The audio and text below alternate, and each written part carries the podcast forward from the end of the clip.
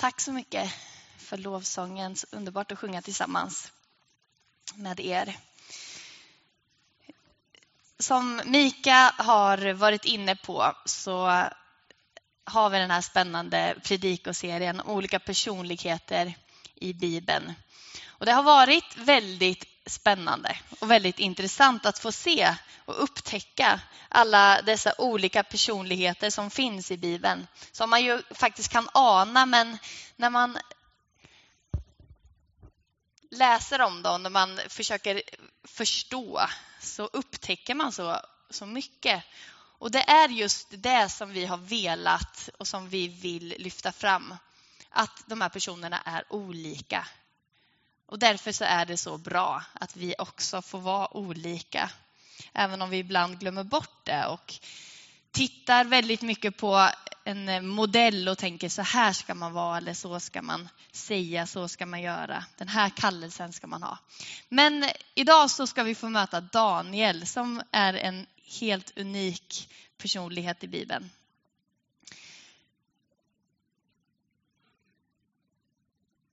Och först så skulle jag vilja berätta själva berättelsen om hans liv.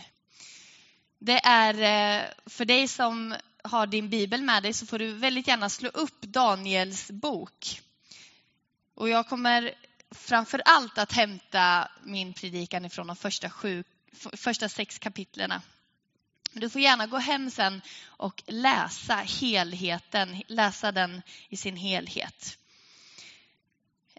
Israel är under den här tiden och intaget och Jerusalem har liksom blivit intaget och en stor del av den israeliska folket har blivit bortförda. De har blivit tagna till fångenskap till Babylonien och anledningen varför det här skedde är därför att Israel inte hade varit trogen Gud. Man hade inte följt det förbundet som Gud hade sagt att ni ska följa min lag och då ska jag välsigna er. Men istället så hade både kungar och ledare och folket gått sin egen väg. Och därför så var Israel nu i det som kallas för exil. Och det är den kaldeiska kungen som heter Nebukadnessar som leder och som bestämmer där i Babylonien. Och det är han som är kung i inledningen av berättelsen om Daniels liv. Och när vi möter Daniel först så är han en av flera unga män som blir utvalda av kungens tjänare. Att vara vid kungens hov. Att bli under 3 år utbildade för att lära sig allt om den kaldeiska kulturen, om litteraturen, om musiken, om språket. Och när de har blivit utbildade i detta så ska de få bli tjänare eller vara i tjänst vid självaste kungens hov. Och vi förstår att Daniel och hans vänner, de blir utvalda därför att de är bildade. Det står att de är visa, att de är kloka och att de är snygga faktiskt, står det också. Jag ska inte lägga allt för mycket fokus på just den detaljen, men det står där. Det skulle vara väldigt fagra unga män. Men det var ju kungen som, han ville ju ha det så. De ska vara liksom utan någon anmärkning. De ska vara helt exemplariska och perfekta. Så de här Daniel tillsammans med de här andra israeliska männen. De blir utvalda och de blir tränade och utbildade. Och vad vi förstår så fanns det inget problem med det här för Daniel och hans kompisar. Även om de hade blivit tillfångatagna och förda till ett helt annat land. Satta under en annan kung än den kung som de ville tjäna, nämligen Gud. En helt annan kultur, helt annat språk, annan litteratur. De får till och med helt andra namn. De tar bort sina israeliska namn och får heta kaldeiska namn. Det är ett svårt ord. Och det verkar inte vara något problem. De verkar finna sig i det och tänka att de liksom finner sig i det och tar del av allt detta nya som ju inte är en del av deras egen kultur. Men de skulle också få äta och dricka, står det, ifrån kungens eget bord under den här tiden. Och där så säger Daniel att nej, här är jag övertygad och står fast vid min övertygelse. Att enligt min tro, då ska man äta enligt Moselag, enligt det som Gud har sagt. Att då är det den här sortens mat. Och äter jag vid kungens bord så blir det inte den maten som Gud har sagt. Och det gör att Daniel sätter sig på tvären och helt enkelt bestämmer att nej, men jag vill inte det. Och han övertygar den här tjänaren till kungen om att jag lovar att vi kommer vara snyggare och mer vältränade och se bättre ut än alla andra. Bara vi får prova det här. Jag får prova att äta grönsaker och dricka vatten medan alla andra äter från kungens bord. De andra israeliska männen som inte hade samma övertygelse som Daniel och hans 3 kompisar. Och det visar sig att det står i Bibeln att Gud var med Daniel så att han lät den här andra tjänaren då bli övertygad och lät pröva. Och det visar sig sen att Daniel och hans 3 kompisar var snyggare och starkare än alla andra. Och när en tid hade gått så får den här kungen då som heter Nebukadnessar, han får en dröm. Och han drömmer en innehållsrik och bildrik dröm. Och han tänker, det här måste betyda någonting. Någonting vill gudarna säga mig i detta. Så han säger till alla visa män i hela riket att nu hörni så vill jag att ni ska säga mig. Inte bara vad den här drömmen betyder, men också vad jag har drömt för någonting. Och då säger de här visa männen, nej du kungen, det har aldrig någon annan kung begärt av någon vis man innan. Att vi inte bara ska tyda drömmen utan att vi också ska berätta vad du har drömt, det är helt omöjligt. Kungen säger, ja, spelar ingen roll, alla ni kommer dö. Jag kommer se till att alla visa män, alla stjärntydare, alla kommer att dö. Deras hus kommer bli nedbrända om inte någon kan komma och berätta detta för mig. Daniel får höra talas om det här och blir också jagad av kungen. Så Daniel och hans 3 kompisar, de blir också liksom utsatta för det här hotet. Och så säger Daniel, går hem till sina 3 kompisar, berättar för dem. Så här illa är det, nu måste vi be. Så han ber till Gud att Gud var barmhärtig mot oss. Visa din stora barmhärtighet och berätta för mig vad kungen har drömt för någonting. Och på natten så får Daniel den här drömmen och även uttydningen. Så han vet vad kungen har drömt. Och då så säger Daniel så här. Han tackar Gud och ber. Visheten och kraften är hans. Han ger dem visa deras vishet, de kloka deras förstånd. Han uppenbarar det djupt fördolda. Mina fäders Gud, dig tackar och prisar jag. Du har gett mig visheten och kraften och låtit mig veta där vi bad om. Sen så går han till kungen. Berättar för kungen vad han har drömt och även vad det betyder. Och då säger han så här. Det finns en Gud i himlen som uppenbarar hemligheter. Och han har låtit kung Nebukadnessar veta vad som ska ske i kommande dagar. Och detta är den dröm du har drömt. Han ger Gud äran och säger att det är Gud som har uppenbarat det här för mig. Det går ytterligare en tid och en annan kung kommer. Och det är Nebukadnessars son Beltsassar. Han är kung under en tid och det är han som bland annat får den här kända eldskriften på väggen. Som säkert en del av er har hört talas om. När han har levt ett liv långt bort från Guds vilja så kommer Gud och skriver på väggen med eld. Beltsassar dör och en ny kung kommer och det är Darius eller Darius eller hur man vill säga från olika översättningar. Den här kungen, han står de i det 6:e kapitlet och där vill jag stanna till lite i den här berättelsen. Det står att Daniel glänste över alla andra med sin begåvning, med sin rika begåvning. Och att kung Darius vill sätta honom till ledare för hela riket i spetsen. Men såklart så blir ju alla andra ministrar och människor och uppsatta män väldigt, väldigt upprörda över detta. De vill inte att Daniel ska vara i spetsen. Så de försöker anklaga honom för något och det står att de inte kunde hitta något brott att anklaga honom för. För att han var så pålitlig att man inte kunde beslå honom med minsta fel eller oegentlighet. Så eftersom de inte kunde komma på något att anklaga Daniel för så sa de, men kanske vi kan komma på någonting som rör hans religion. Och därför så instiftar man en lag som går ut på att ingen får tillbes under den kommande tiden förutom kungen.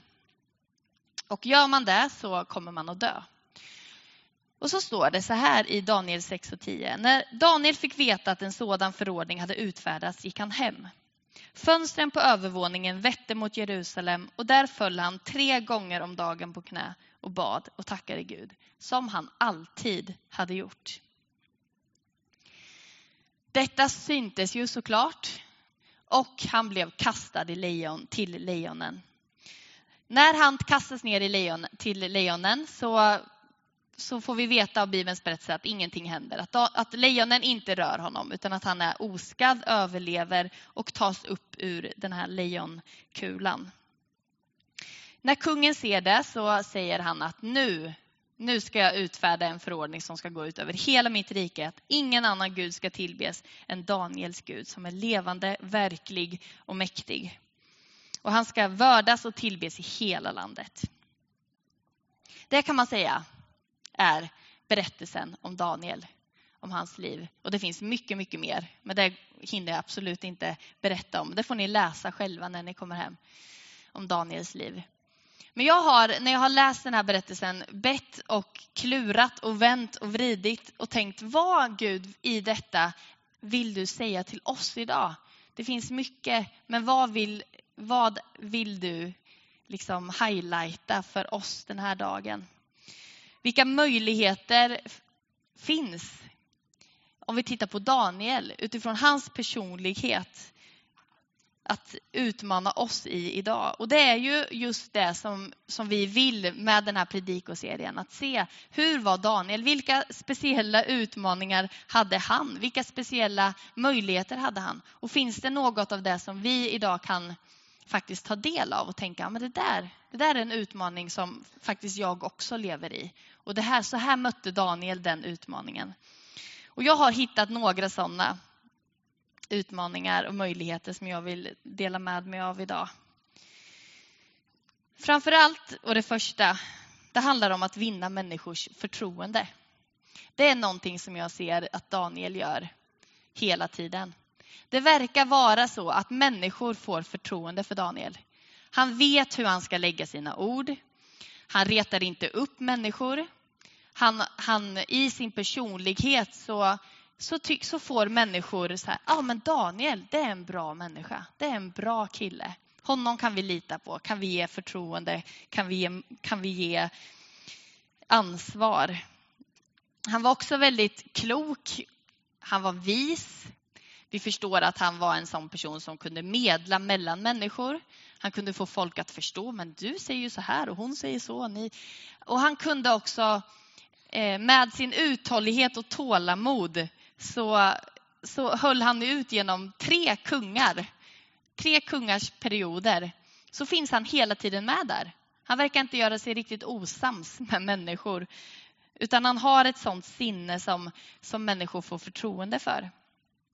Och vi förstår när vi läser Bibeln att det här är inte Daniel själv som liksom uppbådar den här personligheten, utan det är en gåva ifrån Gud. Gud har gett honom den här personligheten, han har gett honom klokskapen, visheten, förmågan att vinna människors förtroende. Och han tackar Gud för det. Jag tycker det är häftigt. Att även kungar som ju absolut inte hade som mål att tjäna Gud eller leva för honom. Även de kungarna tittade på Daniel och sa: det där är en bra människa. Han vill jag ha med i mitt hov. Och jag tänker att du finns i vår församling. Du finns här mitt ibland oss som har den förmågan på ett särskilt sätt. Att vinna människors förtroende.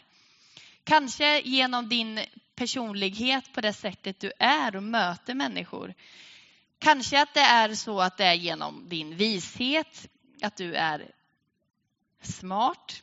Men kanske också bara genom att du är väldigt duktig på det du gör. Kanske i det yrket som du har. Eller i den hobbyn som du har. Så har du vunnit människors förtroende. Ibland så, du kanske har fått ingångar på ett särskilt sätt i vårat samhälle. Bland människor, kanske i politiken. Och på något sätt så har du vunnit människors förtroende. Och ibland så har kyrkan och församlingen inte varit så bra på att uppskatta det. Eller uppmuntra det. Därför att det har ju tagit tid ifrån församlingsarbetet. Du har ju kanske inte syns så mycket i kyrkan.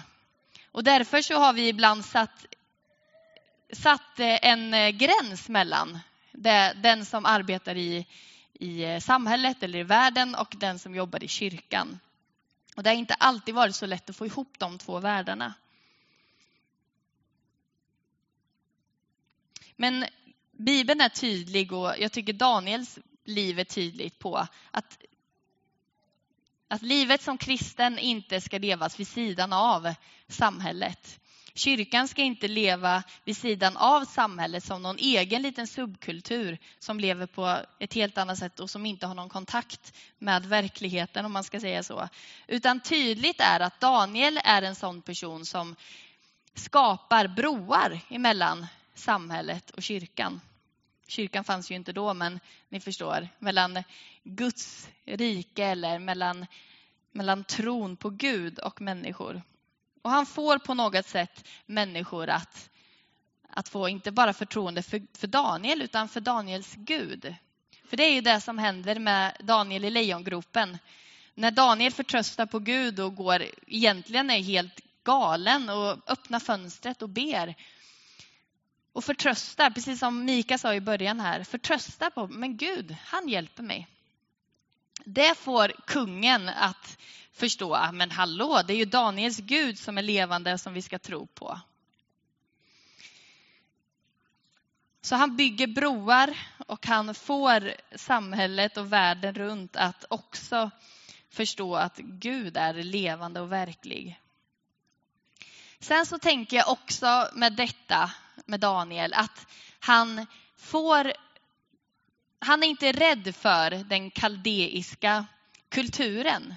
Han är ju som sagt i ett annat land. Hans folk är egentligen utsatta och egentligen borde de hålla upp alla murar de kan emot det här folket och mot dess kultur. De kommer som en minoritet i fångenskap, i exil. Men det gör han inte. Han vågar att ta till sig den här kulturen. Han lär sig om litteraturen, om språket. Han tar ett annat namn till och med. Och han vet att det är inte farligt. Och det är inte ett hot emot min judiska identitet. Och ibland så har vi som kyrka då återigen uppmanat kristna att hålla sig lite vid sidan av och ropa från avstånd till världen att lev så här, gör inte så och gör så här istället. Men Daniel verkar ha liksom på ett sätt blivit ett med den kulturen. För han vet att kulturen är inte hotet emot min judiska identitet. Men det som är viktigt är vem jag följer. Det som är viktigt är vem som är min Gud. Vem som har det yttersta ordet när saker och ting gäller. Att inte tänka att världen står i kontrast till Gud. Utan att istället förstå att Gud behövs i den här världen och jag behövs här. Och att inte då, som tyvärr ibland vår kära pingströrelse har uppmanat, att hålla sig så långt bort som möjligt. Men Daniel, han valde att vara en del av sin samtid. Han valde att tjäna de kungar som fanns. Men han var noga med att ytterst sett tjäna Gud. Om kungen tvingade honom att göra någonting som var i kontrast till hans övertygelse, som tvingade honom att leva på ett sätt som inte var så som Gud hade sagt, då var han benhård. Då tjänade han Gud istället. Och jag tycker det är en inspiration för mig att veta att jag behöver inte välja antingen eller. Men jag ska veta vem jag tjänar. Jag kan leva tillsammans med människor ta del av en kultur. Men samtidigt veta att jag tillhör Gud. Och vad det betyder för dig kan jag inte säga. Men jag vill ändå säga det. Att du behöver inte ta avstånd. Men du behöver veta vem du tillber och tillhör. För Gud vill att vi ska vara broar mellan Gud och den här världen. Den andra saken, förutom detta med att att få förtroende, det är att han är trogen Gud. Och Daniel var väldigt noga med att följa Gud i det han gjorde. Till exempel då med denna lag som han följde, matlagen eller Moselag om renhet. Så då visste han att nej, men jag kan inte kompromissa med det här. Jag kan inte strunta i Guds lag, utan jag vill följa Gud i det här. Och sen så gjorde han allting för att kunna leva så i det samhälle som han levde i. Och han tog risker för att kunna göra det. Han visste att när jag ber om det här att få undantag, så vet jag att det skulle kunna bli så att jag inte får någon chans att fortsätta. Men på något sätt så får vi tro att han uppfattade och upplevde att Gud manade honom till det. Och inte minst i det tillfälle när han öppnar sina fönster. Fönsterna som vetter mot Jerusalem. 3 gånger varje dag. Det står att han gör det som han alltid har gjort. Det är någonting som inte kommer till där och då. Som är liksom, nu ska jag minsann vara mycket, mycket mer radikal än vad jag är annars. Nej, utan det här var någon vana som Daniel hade. Han visste att han behöver be till Gud. Han visste att min position som jag har, jag måste be. Jag måste få kraft ifrån Gud. Jag måste få vishet från Gud. För så tänker jag att det var. Att Daniel inte fick den här visheten av sig själv, utan att det var tydligt Gud som gav den till honom. Kanske talade till honom, berättade för honom hur han skulle handla. Och jag i mitt personliga liv blir utmanad av Daniels sätt att be till Gud. Och jag inser när jag gör det och när jag tar tid med Gud, att vilken skillnad det gör att be. Vilken stor skillnad det är att inte be och att be.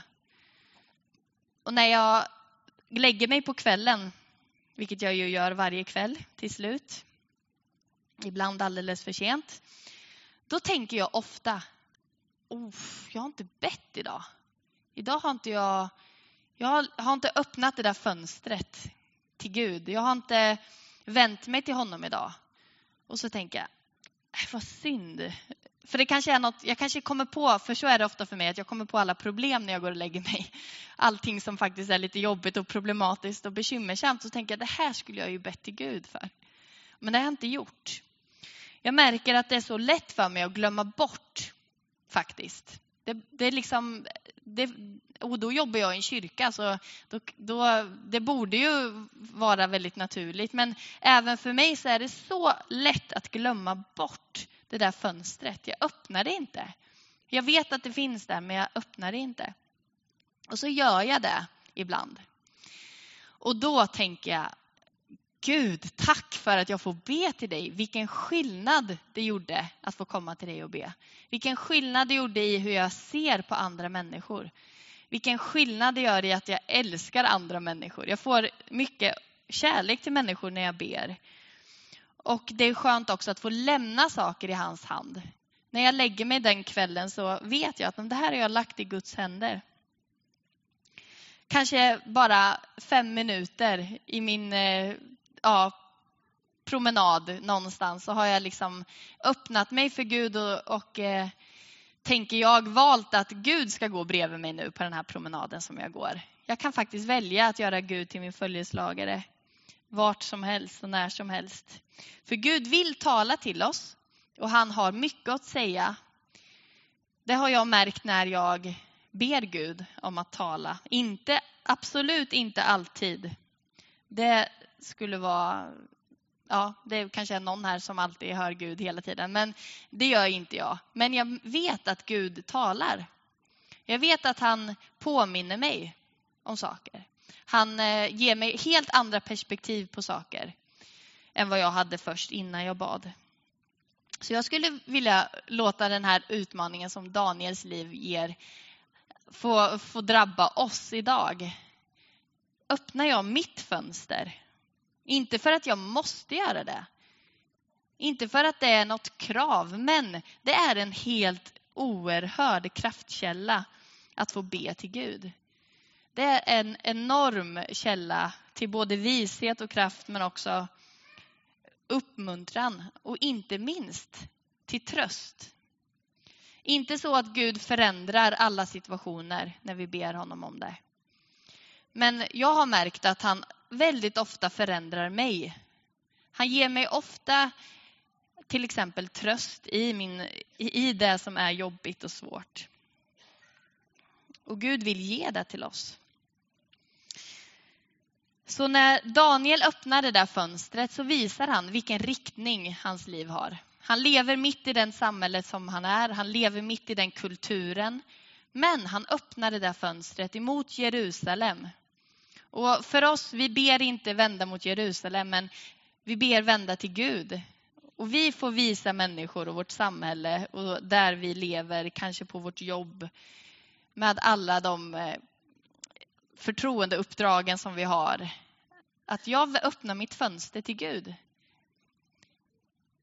Och jag försöker göra så när människor visar behov. När jag ser tydligt att det kanske är någon som liksom haltar med foten och skadar sig. Någon granne som verkar ha jätteont i benet. Jag brukar fråga. Eller säga snarare att är det okej att jag ber för dig? Inte alltid att jag ber där och då. Men jag säger att jag ska be för dig. Och vi kan på det sättet få vara med och göra skillnad. Och jag bland annat så hade jag en sån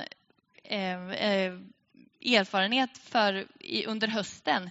Där jag sa så till en person. Som jag inte känner jätteväl men ändå ganska väl. Och som jag gärna vill känna mer väl. Att men jag ser att du har ont. Jag kan be för dig. Och så gjorde jag det. Och så pratade vi inte om det på flera månader. Men så ringde den här personen till mig. Eller skickade ett sms och skrev. Nu har jag gjort illa mig. Kan inte du be för mig? För att förra gången du gjorde det så blev det så bra. Och det gick så snabbt att läka och så här. Och så fick jag gå dit och be. Och jag vet inte om det blir bättre eller inte. Vi har inte pratat om det. Men jag tänker ändå att men jag visar att det finns ett fönster. Och det där fönstret väljer jag att öppna. Och inte bara för min egen del men också för andra människor. Så våga göra det. Och problemet som jag ser det, som jag tänker är ofta. Men tänk om det inte händer någonting då. För det är ju inte i min kontroll. Jag vet ju inte om det händer. Och jag ska aldrig lova att någonting händer heller. Men jag kan lova att jag kan be. Och sen får man lämna det till Gud. Och där får vi kraft att leva det livet som vi längtar efter. Vi ber tillsammans. Tack Jesus för Daniel, Herre. Tack för det livet som han levde och som får vara också en inspiration och vägvisare för oss, Herre. Jag ber dig Gud att vi ska få vara människor som får leva i det samhället vi finns, Herre. Att vi är satta här med en anledning. Att du vill att vi ska bo här i Motala. Att du vill att vi ska möta människor. Att lära känna människor och ta del av människors liv. Men också få visa på ett annat liv, på en annan verklighet, på det där fönstret.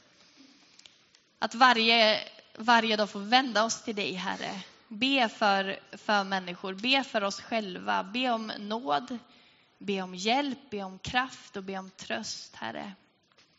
Nu ber jag Gud att vi ska få vara en sån miljö, en sån församling, Herre,